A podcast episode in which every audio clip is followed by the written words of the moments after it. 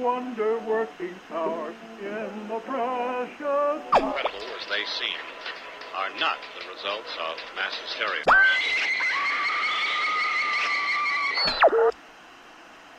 فکر کنم بهتره مجوز بکنیم چون الان روی ایستگاه اشتباهی هستید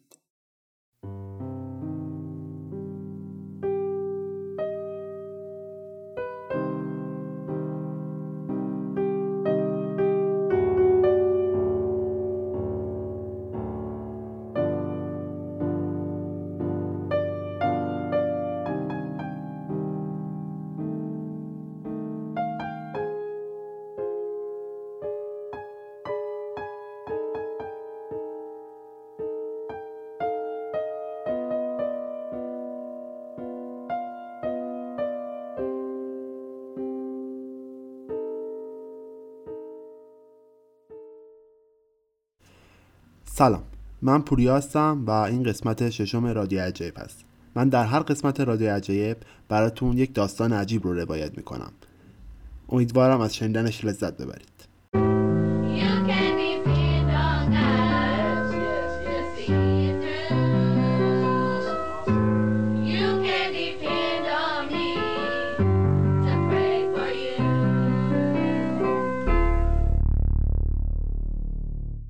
داستانی که قرار من امروز براتون روایت بکنم ربط پیدا می‌کنه به فردی به اسم جیم جونز. جیم جونز در 1931 در یکی از نواحی روستایی بخش راندولف ایندیانا به دنیا میاد.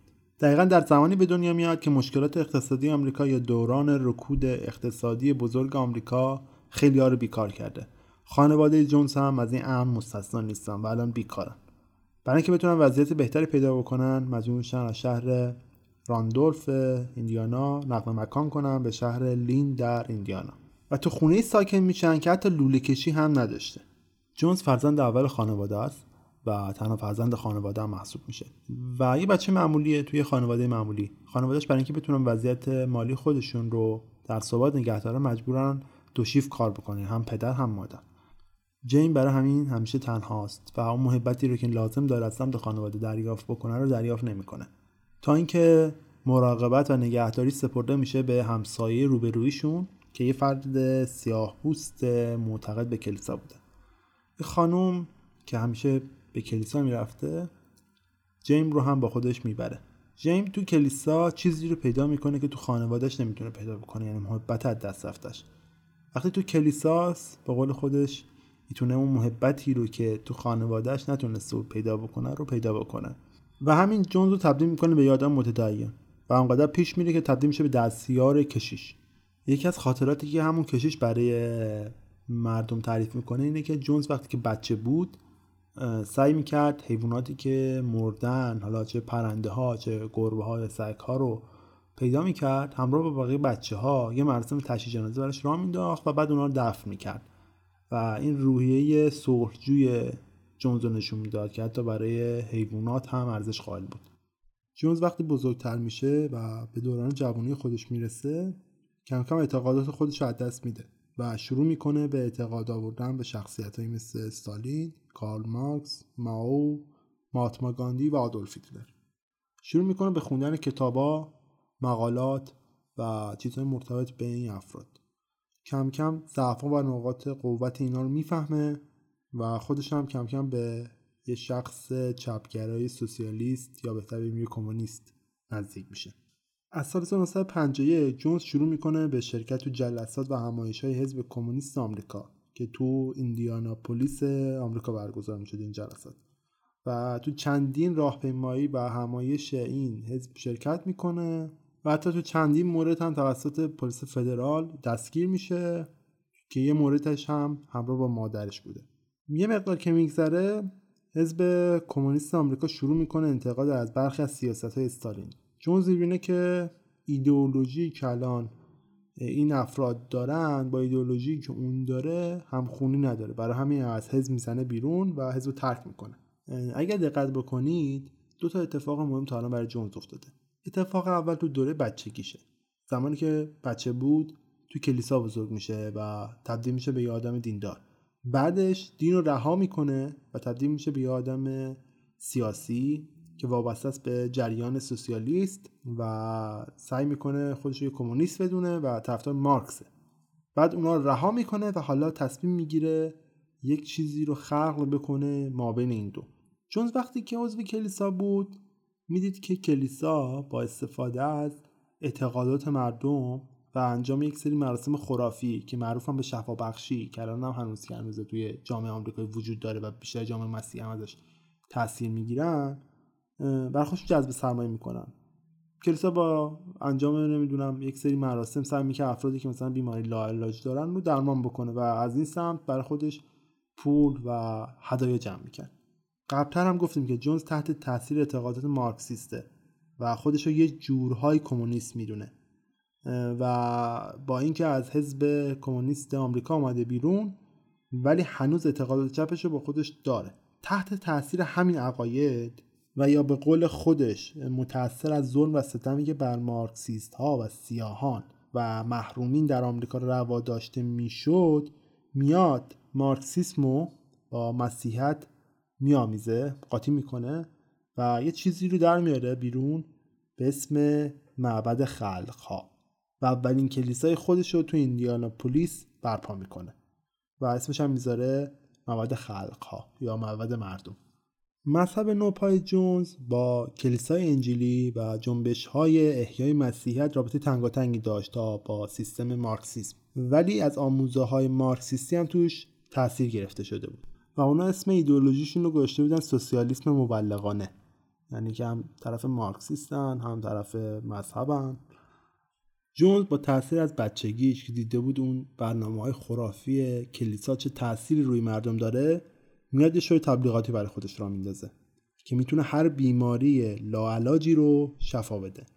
اون برنامه درمان معجزه آسای خودش رو جوری پیش می‌بره که می‌تونه انگاره که هر فردی رو درمان می‌کنه حالا هر بیماری داشته باشه. و انقدر این برنامه باب میشه اون سالها در آمریکا که در هر کدوم از جلساتی که این برگزار می‌کرده جمعیتی حدود 110 هزار نفر حضور پیدا می‌کردن. تاثیر جونز روی جماعت آمریکایی اینقدر زیاد بود که حتی کشیش هایی که وابسته بودن به مذهب مثل پروتستان یا کاتولیک بودن هم به جمعیت مواد خلق ها میپیوندن.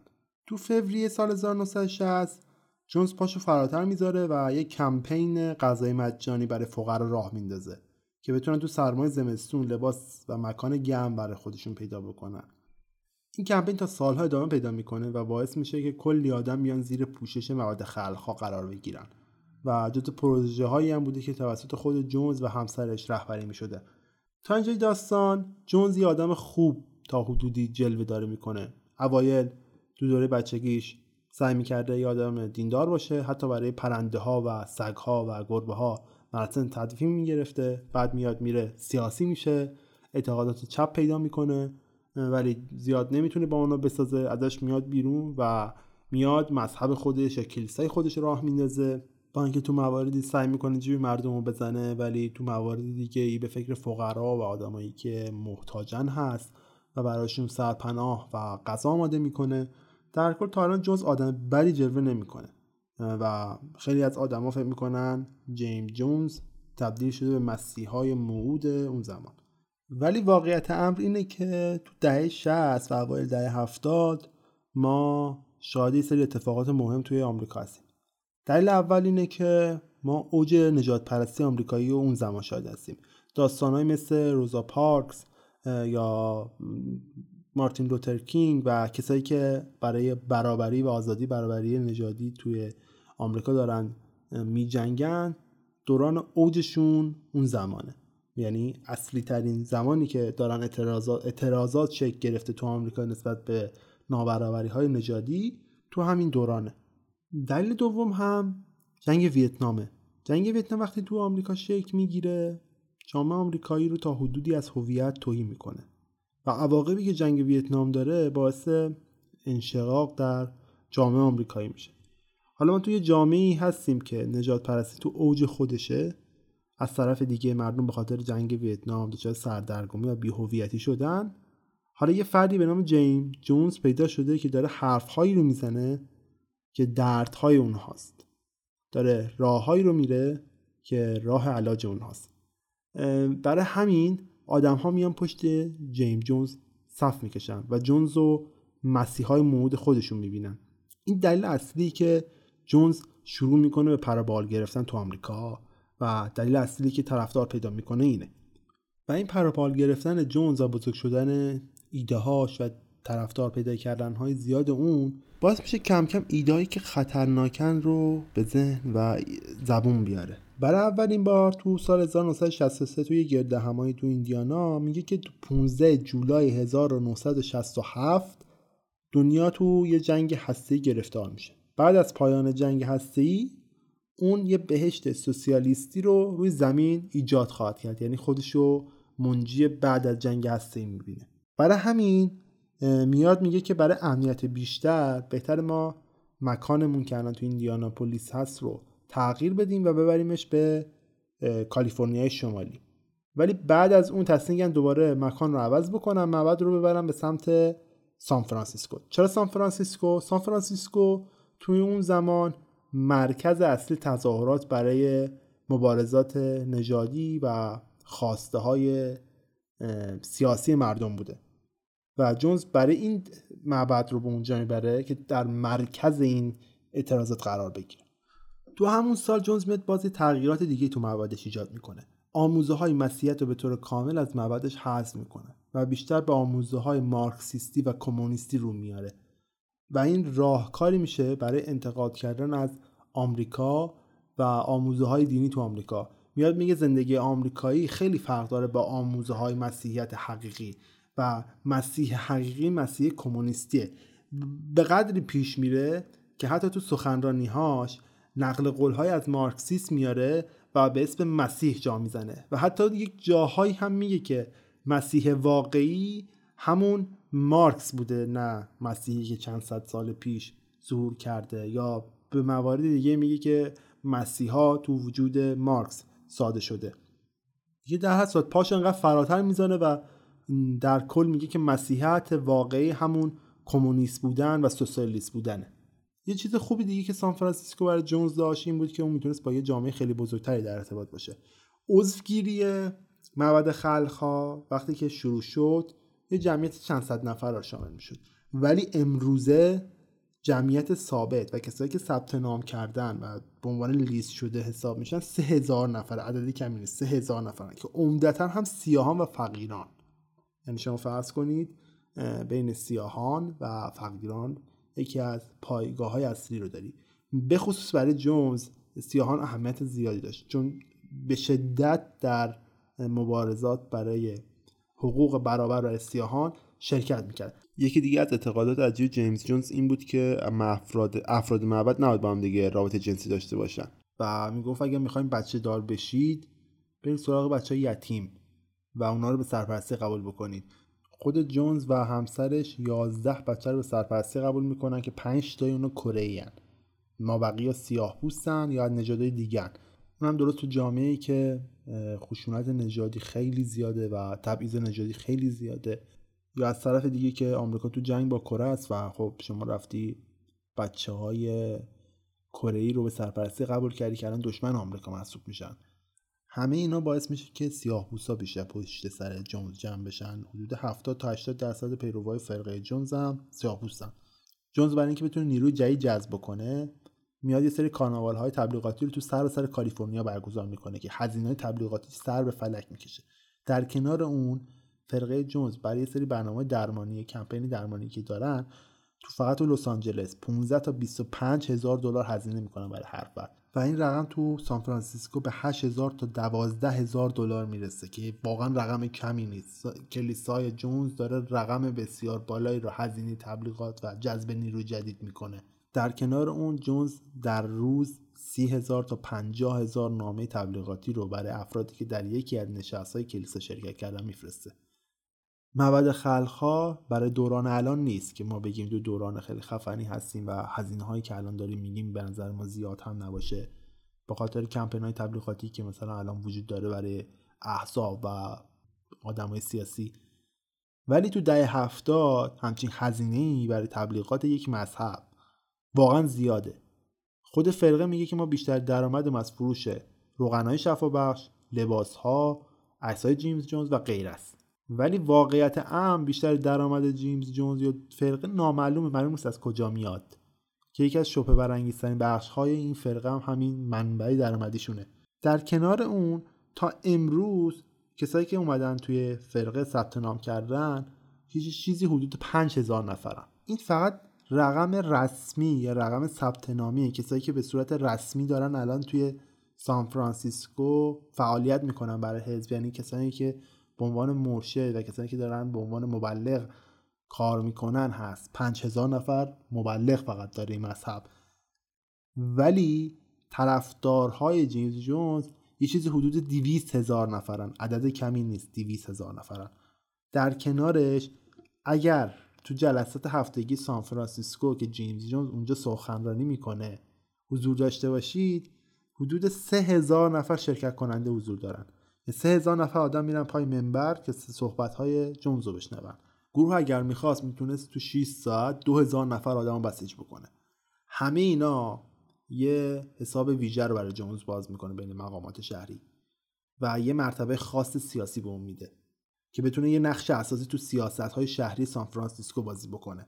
در کنار اینا تو سال 1972 روزنامه سان فرانسیسکو ایندیاناپولیس مقالاتی در خصوص فرقه می نویسن این جزء اولین برخوردهای روزنامه ها با فرقه جونزه. تو این مقالات نوشته شده بود که جونز می‌تونه بیماری سبولر رو علاج بده. در کنارش به یه موضوعی دیگه می‌پردازه که خیلی جونز دوست نداره دیگران با خبر بشن. یه سری از افرادی که جزء عضوای ثبت و رده بالای معبد قلها بودن از معبد جدا میشن و شروع می‌کنن داستان خودشون رو برای روزنامه تعریف کردن. داستانشون چی بوده؟ داستانشون این بوده که تو معبد خلخا اون چیزی که ظاهرا نشون میده که همه خوشحالن وجود نداره. جونز با ایجاد یه فضای خیلی وحشتناک و ترسناک داره افراد کنترل می‌کنه. و موارد بسیار زیادی رو از تجاوز خود شخص جونز به اعضای فرقه مثال می‌زنم. میگن تو حتی یک مثالی میارم میگن که به یک فردی تجاوز می‌کنه و بعد بهش دستور میده که خودکشی بکنه و اون فرد هم به حرفش گوش میده و مشتاقانه این کارو می‌کنه. همه این قضای بالا می‌گیره تا در 13 دسامبر سال 1973 جونز به دلیل تجاوز به یه مرد دستگیر میشه. اگه یادتون باشه جونز گفته بود که عملا نباید رابطه جنسی با هیچ کسی داشته باشی حتی با زنان خودتون. الان چطور ممکنه خود جونز با یه مرد رابطه داشته باشه؟ نه تنها رابطه داشته باشه بلکه بهش تجاوز هم کرده باشه. جونز وقتی که از این قضیه قصر در میره و میاد بیرون اعتراف می‌کنه که میگه آقا من هیچ وقت همچین کاری نکردم. دروغه دارین بر علیه من پاپوش درست می‌کنن. من فقط به جنس مخالف خودم علاقه دارم و اینها باور نکنید و از این حرفا. اما تو یک مورد ثابت میشه به اعضای فرقه که واقعا جونز به یه مرد تجاوز کرده و تمایلات همجنسگرایانه داشته. و میگه که من برای اینکه ثابت بکنم تمایلات اون فرد همجنسگرایانه است این کارو کردم یا یه چیز عجیبی دلیل عجیبی میاره براش. میگه که چون می‌خواستم ثابت کنم هم جنسگراست بهش تجاوز کردم. یا همچین حرفی رو می‌زنه. ببینید از اینجا به بعد جونز وارد یه مرحله جدیدی می‌کنه فرقه رو. دیگه اون شکل مذهبی رو براش کم می‌بینه و وارد بازی سیاسی میشه. چطور؟ تو سال 1975 میاد تو انتخابات محلی شهر سان فرانسیسکو شرکت می‌کنه و اونجا خودش رو کاندیدا می‌کنه. و برنده هم میشه. وارد شورای شهر سان فرانسیسکو میشه و میشه رئیس کمیسیون مسکن شورای شهر. خب حالا جونز یک دفعه پله‌های ترقی سیاسیش هم داره طی می‌کنه. همین باعث میشه که جونز و معبد خلقها مورد حمایت بسیاری از افراد سرشناس سیاسی قرار بگیرن. حتی شهردار شهر سان فرانسیسکو به صورت علنی از معبد خلقها پشتیبانی می‌کنه. جونز موقعیت های خوب سیاسی دیگه هم به دست میاره و می‌تونه با افراد تراز اول سیاست آمریکا تو اون زمان صحبت بکنه. مثلا با معاون اول رئیس جمهور جیمی کارتر صحبت می‌کنه یا با همسر جیمی کارتر بیان بانوی اول آمریکا ملاقات می‌کنه و با آن گفتگو می‌کنه. همه اینها یک طرف جنبه های پیروزمندانه جونز تو سیاست یک طرف. هر چقدر هم که معبد خلقها رشد می‌کنه باعث میشه که مقامات امنیتی و پلیس بیشتر و بیشتر روی معبد خلقها زوم بکنن و ببینن آقا اینا دارن چیکار می‌کنن. و گزارش زیادی داره از معبد خلقها به بیرون میاد که اعمال غیرقانونی مثل جعل سند کلاهبرداری و حتی تجاوز به توسط خود جونز داره توی این معبد شکل می‌گیره. حساسیت پلیس برای همین زیاد و زیادتر میشه. ولی جونز اون حامیان سیاسی خودشو داره. از نماینده های کنگره و سناتورها گرفته تا بانوی اول آمریکا جونز رو دیدن و اونو به عنوان یه فرد عادی خوشمشرب سیاستمدار خوب آدمی که برای حقوق برابر داره میجنگه می‌شناسن. برای همین دم به دقیقه نامه میفرستن برای پلیس اف که آقا لطف بکن دست از سر جونز بردارید. اون کار بدی نکرده اون آدم خوبیه و حتی کار به جای می‌رسه که این آدمای برنفوذ که چند تا سناتور هم هستن یک نامه می و تش امضا می‌کنن و به ریاست به رئیس جمهور وقت که جیمی کارتر هست میفرستن که آقا لطف کن به پلیست بگو که دست از سر جونز و معبدش برداره. و همینم هم میشه. پلیس مدت دیگه تحقیقاتش رو متوقف می‌کنه و جونز و معبدش رو به حال خودش می‌ذاره. این دوران دوران درخشان معبد خلقها و جونزه.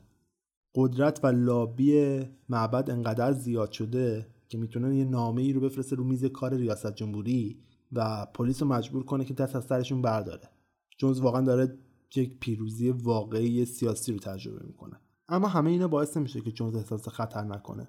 تو سال 1973 که وقتی اون تعداد آدما از فرقه جدا میشن و میرن اون گزارش ها رو به روزنامه ها میدن جونز وضعیت خودش رو خطرناک تو آمریکا می‌بینه. برای همین برای که جلوگیری بکنه از اون اتفاقاتی که ممکن در آینده براش بیفته و پلیس یک دفعه یورش بیاره به فرقه یه برنامه به عنوان اقدام فوری رو آماده سازی می‌کنه. اقدام فوری چیه؟ میاد یه بررسی می‌کنه میگه آقا راهها و گزینه های ما برای مقابله با حمله پلیس چیه؟ اولشون فکر می‌کنن که خب می‌تونیم بریم به سمت کانادا و تو کانادا ساکن بشیم. یعنی معبد رو از آمریکا منتقل بکنیم به کانادا.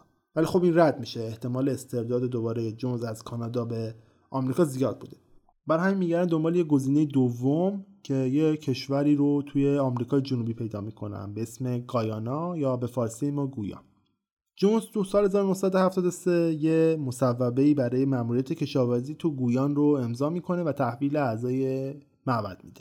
اعضای معبد هم میرن گویان پس از یک سال جستجو تو سال 1974 یه زمینی رو به ابعاد 15 و 4 دهم کیلومتر مربع که 11 کیلومتر به آب فاصله داشته و اصلا خاک حاصل خیزی هم نداشته تحت عنوان یه پروژه کشاورزی اجاره می‌کنه. جایی هم که انتخاب می‌کنن یه جایی هست نزدیک به مرز گویان و ونزوئلا. چون ونزوئلا و گویان سر مرزها اختلاف داشتن جونز میاد عمدن اون منطقه رو انتخاب می‌کنه که ونزوئلایی ها جرات نکنن به گویان حمله بکنن چون میترسیدن به افرادی که تابع آمریکا هستن آسیب بزنن. تا سال 1977 کسایی که توی مزرعه بودن بیش از 50 نفر نمی شدن یعنی کلا جای خالی از سکنه ای بوده و کلا هم فکر نمی‌کردن کسی بره اونجا. اسم اون محدودی هم که اجاره کرده بودن می‌ذارن جونز تاون شهر جونز. اما چرا گویان رو انتخاب می‌کنن؟ گویان یک کشور کاملا سوسیالیستیه. و زبان غالب اونها هندی و انگلیسی. یه موقعیت مناسبی رو برای اعضای سیاهپوست معبد فراهم می‌کنه این محدوده. برای همین گویان رو انتخاب می‌کنه هم نزدیک به سیاست های اونها هم زبانشون هم تا حدودی به اونها می‌خوره. جونز هیچ وقت فکر نمی‌کنه که کارش کشیده بشه به گویان و جونزتاون برای همین اون خونه امنی میشه براش که قرار نیست هیچ وقت پر بشه. اما از سال 1977 ورق برمیگرده برای جونز. تو سال مارسی همسر جونز میره جلوی روزنامه نگاران نیویورک تایمز و یک اعتراف عجیب می‌کنه. اعتراف می‌کنه که جونز عملا هیچ اعتقادی به مسیحیت، انجیل و مذهب نداره و کاملا یک مارکسیسته و از مذهب برای پیشبرد اهداف خودش استفاده می‌کنه. میگه که جونز از 18 سالگی عاشق ماو بوده و تمام ایده هاش رو از ماو برداشته. مارسی میگه که جونز باور داره به اینکه مارکسیست تنها راه در برابر مشکلات اجتماعی و تنها چیزی که می‌تونه مردم رو به حرکت در بیاره مذهبه و با هم چف کردن این دوتا با هم دیگه ارتباط دادن این دوتا باعث میشه که مردم بتونن در برابر مشکلات بیستن. این مسابقه اولین ضربه رو به پیکره معبد خلقها می‌زنه. همونجور که گفته بودیم از سال 1970 کلیسای جونز و معبد خلخا کلا مورد اتهامات بسیار زیادی قرار گرفته بودن که آقا دارین پولشویی می‌کنید رفتار غیر انسانی تو اونجا رخ داره میده. تجاوز وجود داره تعالیمی که دارین استفاده می‌کنید تو تنبیه داره و کلا اتهاماتی که داره بهشون وارد میشه اتهامات زیادی. یکی از اتهامات شدیدی که به جونز وارد میشه اینه که آقا داری از رفتارهای خشن برای پیروانت استفاده می‌کنی. کسایی که ثبت نام می‌کردن برای مثال میومدن و در اون محوطه‌ای که تو سان فرانسیسکو برای اعضای معبد در نظر گرفته شد ساکن می‌شدن. برای اینکه بتونن ایمان اونها رو نسبت به جونز و اون چیزی که جونز میگه بسنجن با اونا رفتار خشنی می‌کردن. چه کاری می‌کردن؟ میمدن یک دفعه اونا رو از خواب بیدار می‌کردن. بهشون یک مایعی می‌دادن که معلوم سم یا سم نیست. و مجبور می‌کردن اونها اینو بخورن. و اگر نمیخوردن اون دین و اون ایمانی که نسبت به جونز داشتن مورد خدشه قرار می‌گرفت و بعد مورد تنبیه قرار می‌گرفتن. ولی اگر میخوردن که خب خورده بودن دیگه و اعتقاد بسیار نزدیکی به جونز داشتن. همه اینها باعث میشه که جونز و مواد خلقها مورد اتهامات قرار بگیرن. به خصوص که می‌گفتن که این تنبیهات برای کودکان هم انجام می‌شده. اما جونز همیشه خدا هر موقع بحث این قضایه وسط کشیده می‌شد یا روزنامه ها میریختن سرش و شروع می‌کردن مصاحبه کردن در مورد این موضوع باهاش می‌گفت که آقا من الان قدرت سیاسی خیلی زیادی دارم. تو سال 1975 دیدید چجوری دفعه قدرت سیاسی گرفت. قدرت سیاسی زیادی دارم. یه سری از مقامات هستن که اصلا با این قدرت سیاسی من موافق نیستن و سعی دارم با ترسوندن اطرافیان من و وارد کردن این اتهامات منو از مردم دور بکنن. مثل تمام شعارهایی که افراد سیاسی میدن و میگن که مردم دارن سعی می‌کنن منو با بد جلوه دادن و این حرفا از بقیه جدا بکنن رو جونز هم تکرار می‌کنه. اما این قضایه انقدر بالا می‌گیره که دیگه جونز واقعا راه حلی برای خودش نمی‌بینه و جونستان یا همون خونه امنی که قرار بود هیچ وقت ازش استفاده نشه تبدیل میشه به یکی از راه های اصلی اون. جونز شروع می‌کنه رفته رفته ایده رفتن به جونستان یا گویان رو تو ذهن طرفداراش گذاشتن. میاد میگه که جونستان همون بهشت موعودی هست که ما نیاز داریم بهش برسیم. بهشت موعودی که خدا به ما وعده داده در آسمان ها بر روی زمین قرار گرفته و این بهشت بهشت سوسیالیستی در کشور گویان. جونز میگه که تو آمریکا ما تنها چیزی که می‌بینیم فاشیسم سرمایهداری و نجات پرستیه و امکان نداره زندگی در آمریکا برای اونها به زندگی ایدئال برسه. برای همین برای اینکه بتونن به زندگی ایدئال برسن با زندگی ایدئال خودشون در یک کشور دیگه بسازن. و جامعه آمریکایی قریب الوقوع در حال سقوطه. شعارهایی که ما خیلی وقتها داریم از صدا سیمای خودمون هم میشنویم. و می‌گفت ما باید به گویان بریم و تو اونجا کنترل قانون رو بر دست بگیریم و کشور خودمون رو بسازیم. در هر صورت فشار تحقیقات پلیس و رسانه ها انقدر زیاد میشه تو سال 1977 که عملا جونز به سطوح میاد و دیگه هیچ راه حلی برای خودش نمی‌بینه. تو سال 1977 تمام طرفدارای خودش تو سان فرانسیسکو جمع می‌کنه و توی سخنرانی پا رو فراتر می‌ذاره و عنوان می‌کنه که دیگه آمریکا جای موندن برای ما نیست. ما باید به سرزمین موعود خودمون مهاجرت بکنیم. سرزمین موعود خودمون در گویان. تا در اونجا دیگه نه دغدغه مالی داشته باشیم نه از بمب اتمی بترسیم. برای همین یه اتفاق خیلی بزرگی میفته و هجرت جیم جونز از آمریکا به گویان شکل می‌گیره. جیم میاد تمام افراد خودش و طرفدار خودش رو جمع می‌کنه و فرمان هجرت رو صادر می‌کنه. بعد از هجرت جونز به گویان یا به قول خودمون فرار کردنش جونز میاد دوباره سخنرانیهایی برای طرفداراش می‌کنه که تو آمریکا و میگه که اگر طرفدار من هستید اگر منو دوست دارید به گویان بیاین و در این شهر موعود زندگی بکنید. جمعیت جونستان تا سال 1977 همونطور که قبلا گفتم بیشتر از 55 نفر نبود. ولی تا سال 1978 تا اواخر سال 1978 جمعیت جونستان به یه چیزی نزدیک به 920 تا 930 نفر رسیده بود. همه کسایی که به اونجا رفته بودن دنبال اون بهشت وعده داده شده جونز بودن. بهشتی که قراره توش به هیچ ضعیفی زور گفته نشه و نابرابری هایی که تو جهان وجود داره تو اونجا وجود نداشته باشه. اونا آدمایی بودن که از نابرابری ها نجات پرستی های آمریکایی خسته شده بودن و به دنبال یه جایی بودن که تمام اون نابرابری هایی که بر علیهشون روا داشته شده بود این سالها وجود نداشته باشه. و طی تبلیغاتی که توسط جونز و همحزبیاش انجام شده بود به اونجا رفته بودن. فکر می‌کردن آسمان جونستان نسبت به بقیه کشورها شهرها و جاهای مختلف دنیا رنگش فرق می‌کنه. خیلی کسایی هم که اونجا رفته بودن با تبلیغات کاریابی رفته بودن. یعنی فکر می‌کردن قرار اونجا درآمد کسب بکنن و من هیچ شناختی از فرقه نداشتن و سر کلشون یه دفعه تو جونستان پیدا شده بود و یه دفعه تو اونجا گرفتار میشن. اما همه چی یک دفعه شروع می‌کنه به تغییر کردن. 500 نفر از شروع می‌کنن به ساخت جونستان. چرا که فکر می‌کنن جونستان قرار اون بهشت سوسیالیستی باشه که توش خبری از نابرابری ها و بیعدالتی ها نیست. و برای همین شروع می‌کنن اونجا رو ساختن. و دارن یه آرمان شهری رو می‌سازن که توش قرار تمام اتفاقات خوب براشون بیفته. ولی قافل از اینکه وارد بزرگترین اشتباه زندگی خودشون شدن. به محض اینکه ساخت سازها تمام میشه جونز بر اساس ایده کشورهایی چون کوبا کره شمالی شوروی و به تاثیر از سیاست مهاجرتی کشورهای کمونیستی کلا به هیچ کس اجازه نمیده که جونستان رو ترک بکنه. و یک برنامه کاری خیلی سخت رو براشون میچینه. اعضای جونستان مجبور بودن از ساعت 6 و نیم صبح از خواب بیدار شن مشغول به کار بشن و تا 6 و نیم عصر این کار رو ادامه بدن. و وقتی هم که کارشون تمام میشه مجبور بودن که برن به خیمه بزرگ و سر کلاس درس های سوسیالیسم جونز بشینن. مردمی که اومده بودن به جونستان دنبال یه بهشت بودن ولی وارد یه جهنم شدن. افراد ساکن تو جونستان یه سرمایه حدود 26 میلیون دلار همراه خودشون داشتن. ولی تو خونه اشتراکی که دیوارهاش از جنس برگ های نخل خرما بوده زندگی می‌کردن. تنها غذایی که داشتن می‌خورن شامل برنج، لوبیا، لوبیا سبز و یه وقتای گوشت و مرغ بوده. فکر نکنی که جونز این وسط شبیه ارباب ها زندگی می‌کرده. جونز هم مثل بقیه توی خونه های اشتراکی ولی با تعداد نفراتی کمتر زندگی می‌کرده.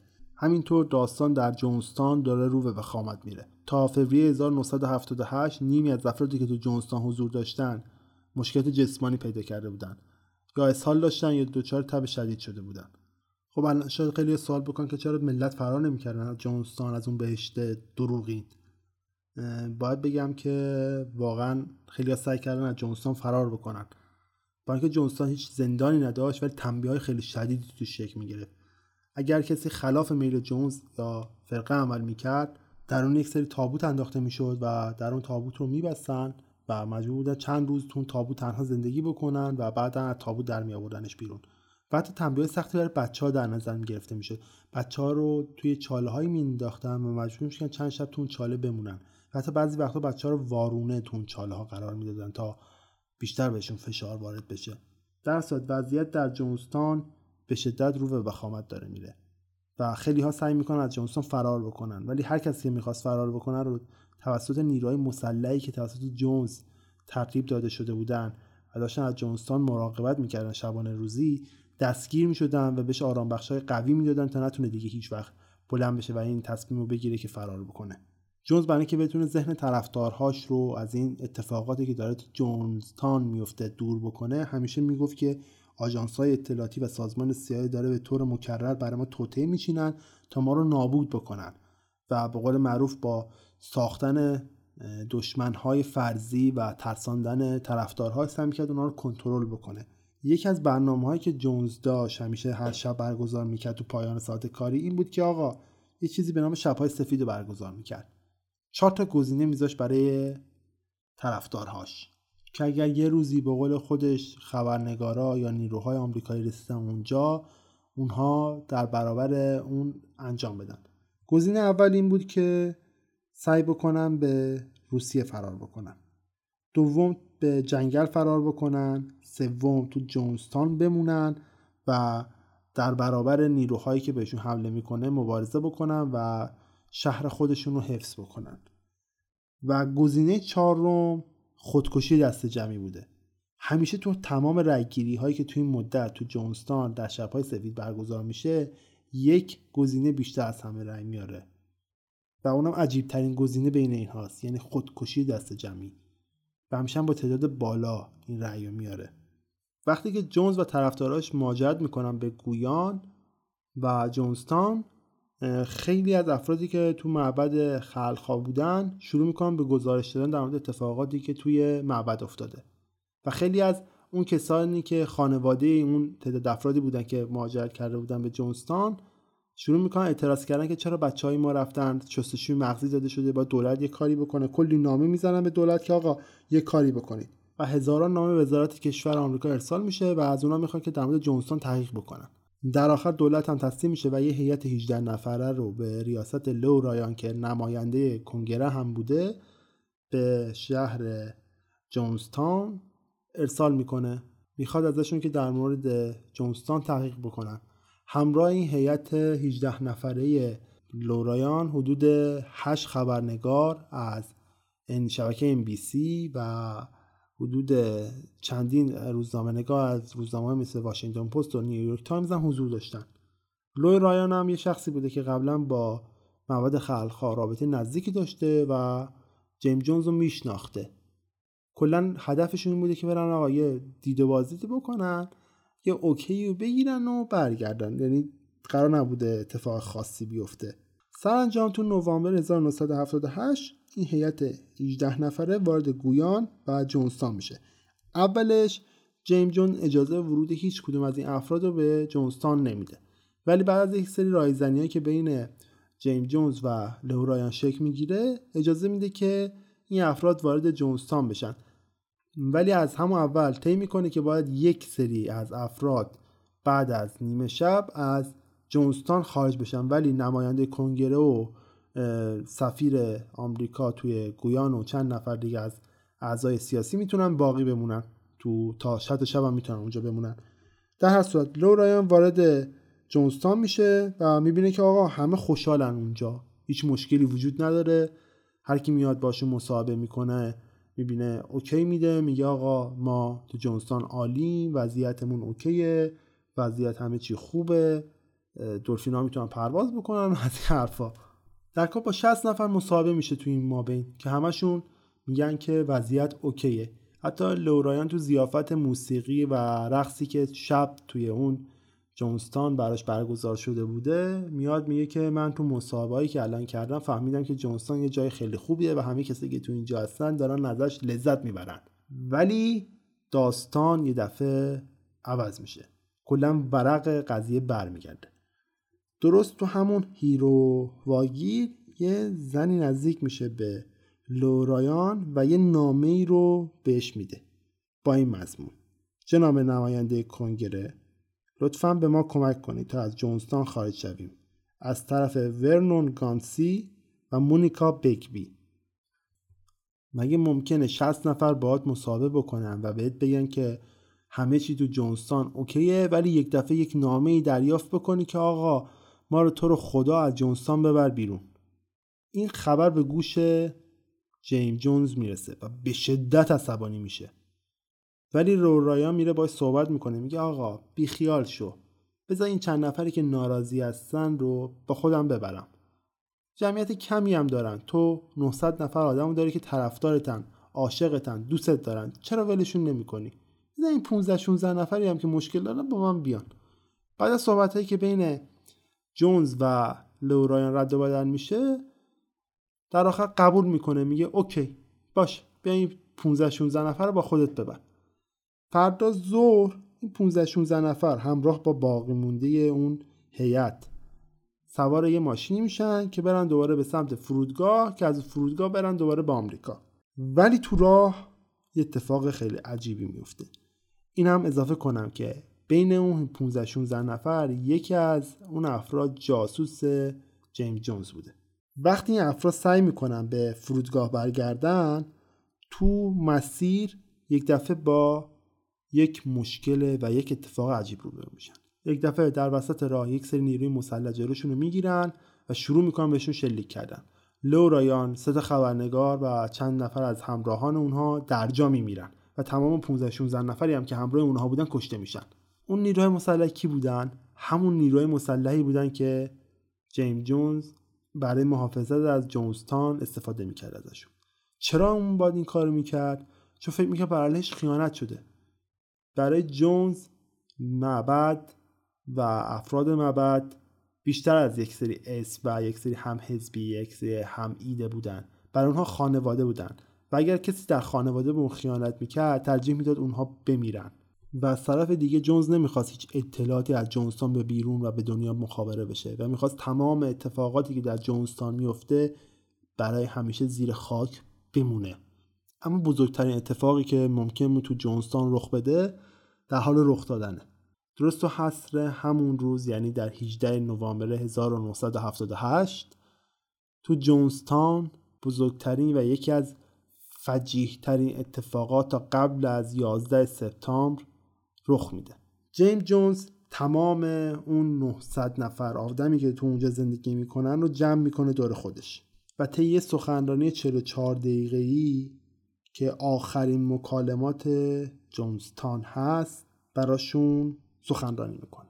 بهشون میگه اگر نمی‌ذارید در آرامش زندگی کنیم بذارید در آرامش بمیریم.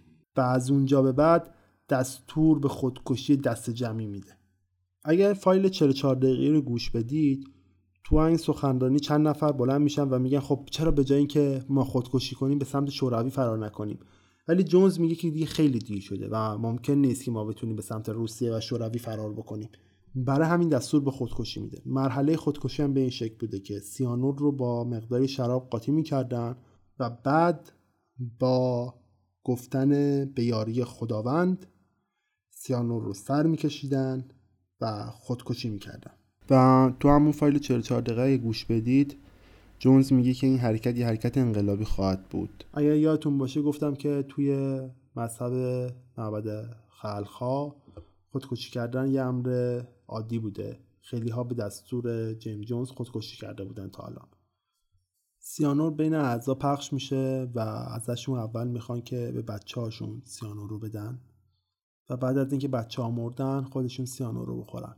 جونز تو آخرین صحبتاش تو اون فایل 44 دقیقه‌ای میگه که بدون من زندگی هیچ معنی ندارد. من بهترین دوستی هستم که تا به امروز داشته اید. در نهایت یکی از فاجعه آمیزترین اتفاقات تاریخ آمریکا تا قبل از 11 سپتامبر رخ میده. 918 نفر که شامل 276 کودک می شدن تحت تاثیر گفته های جونز دست به خودکشی می‌زنن. اما همه خودکشی نمی‌کنن. یه سری تصمیم می‌گیرن فرار بکنن. ولی جوخه آتش جونز هم اونها رو بی نصیب نمی‌ذاره و هر کسی که سعی می‌کنه فرار بکنه رو با شلیک گلوله از پا در میاره. در مجموع فقط شش نفر می‌تونن از محلکه جونستان فرار بکنن. یک نفر که ادعا می‌کنه مشکل شنوایی داره و اتفاقات رو نشنیده با قانع کردن نگهبان از اونجا فرار می‌کنه. یک نفر خودشو به جنگل میرسونه با هر مکافاتی که هست. یک نفر خودشو به مردن می‌زنه و روی اجساد میفته یکی دیگه در یه گوشه دیگه هم میشه. و تنها افرادی که تونستن از جونستان فرار بکنن همین پنج نفر بودن. خود جونز هم با شلیک گلوله خودکشی می‌کنه. هرچند معلوم نیست که خودش شلیک کرده یا یکی از طرفداراش اونو کشته. در هر صورت چیزی که مشخصه جیم جونز هیچ وقت سم رو مصرف نمی‌کنه. اما در آخر 918 نفر به خواست و اراده یک نفر میمیرن. تو طول تاریخ بارها بوده که از این اتفاقها افتاده باشه. وقتی گروهی از مردم با یه دشمن مشترک یا یه مشکلی روبرو میشن دنبال یه فرق قدرتمندی میگردن که بتونه اونها رهبری بکنه. انتخاب ها اینجوری شکل می‌گیرن که این افراد می‌تونن با قدرت ایمان و دانش خودشون آسیب ها رو از مردم دور بکنن و امنیت رو برای اونها بر مقام بیارن. ولی بیشتر اوقات اون آسیب ها اون ترس ها واقعی نیست. اون افرادی که به عنوان رهبر انتخاب میشن ذاتا انسان های زیرکی هستن و با هیلگری ترس رو در ذهن طرفدارها در ذهن مردم میکارن. و اونها گسترش میدن و از درخت ترسی که در ذهن مردم کاشتن تخمش کاشتن میوش رو می‌کنن و رهبر اون مردم میشن. برای مثال تلاش نازی ها بر از بین بردن یهودیا و یا تلاش چینی ها برای از بین بردن افراد باهوش در زمان انقلاب فرهنگی ما و از جمله چنین اوهام سیاسی هستن. یکی از دلایل دیگه که باعث شکلگیری چنین اتفاقی میشه دست جمعی بودن این اتفاقه. شما اگر اون فایل 44 دقیقه‌ای که از جونز منتشر شده رو گوش بدید می‌بینید وقتی جونز داره صحبت می‌کنه در مورد خودکشی کردن عده‌ای هستن که بلند میشن اعتراض می‌کنن. ولی جمعیتی که در اطراف اون هستن سعی می‌کنن اونو ساکت کنن و اون فرد میشینه و دیگه حرف نمی‌زنه. در کنار اون جونز وقتی در مورد خودکشی کردن صحبت می‌کنه خیلی از افراد در تایید حرف اون دست می‌زنن که این تاثیر رو رو افراد دیگه می‌ذاره که جونز داره حرف درست رو می‌زنه. به این اتفاق میگن پدیده واگرایی گروهی. برای مثال اگر شما در یک تظاهرات باشید و اصلا دلتون نخواد شعار بدید وقتی می‌بینید اطرافیان شما یک صدا دارن یک شعار رو تکرار می‌کنن ناخداگاه شما هم شروع می‌کنید به شعار دادن. یا یک مثال ساده تر شما در یک مدرسه هستید در یک کلاس درس نشستید. یک دفعه یک دانش آموز تشنش میشه و می‌خواد بره آب بخوره. ولی وقتی که میره اون آبو می‌خوره بقیه افرادی که سرسر کلاس هستن هم احساس تشنگی می‌گیره و اون موقع همه کلاس می‌خوان برن تشنگی خودشون رو برطرف بکنن. حالا بیایید خودتون رو تو موقعیتی که افراد جونستان بودن قرار بدید. شما رهبری رو دارید که ترس رو در وجود شما کاشته و داره از درختی که از این تخم ترس رویده شده میوه رو می‌خوره و به شما دستور میده خودکشی بکنید. دوستان خانواده و اطرافیانی دارید که نه تنها با دستور این رهبر مخالفت نمی‌کنن بلکه اونو تشویق می‌کنن و برای اون شعار میدن. آیا شما دیگه الان حق انتخاب دیگه ای دارید جز خودکشی کردن؟ باید بگم بله. اما کاری که مردم جونستان کردن کاملا قابل درکه چرا که اونا فکر می‌کردن جیم جونز صلاح اونها رو می‌خواد. تنها دوست اونهاست. بدون اون زندگی هیچ معنی برای اونها نخواهد داشت. پس تصمیم گرفتن اگر قرار جونز نابود بشه اونام همراه اون نابود بشن. تا قبل از اینکه کسی پیدا بشه و زندگی اونها رو به دستش بگیره.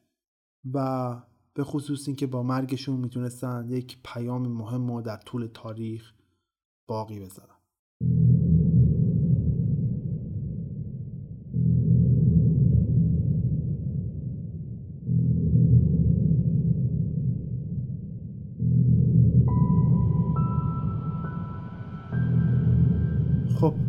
این پایان قسمت ششم رادیو عجایب بود.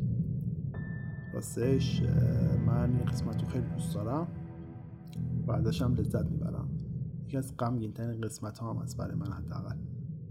امیدوارم ازش لذت برده باشید و اینکه من از جنبه معرفی جونستان جیم جونز و تا حدودی فرقه معبد خلقها به این موضوع پرداختم. هرچند میشه توری توته معبد خلقها و حتی به طور کامل معرفی خود جیم جونز هم به این داستان اضافه کرد که من نکردم. حالا بعدا احتمالا به مرور که کارم گسترده بشه بیام و بهش بپردازم.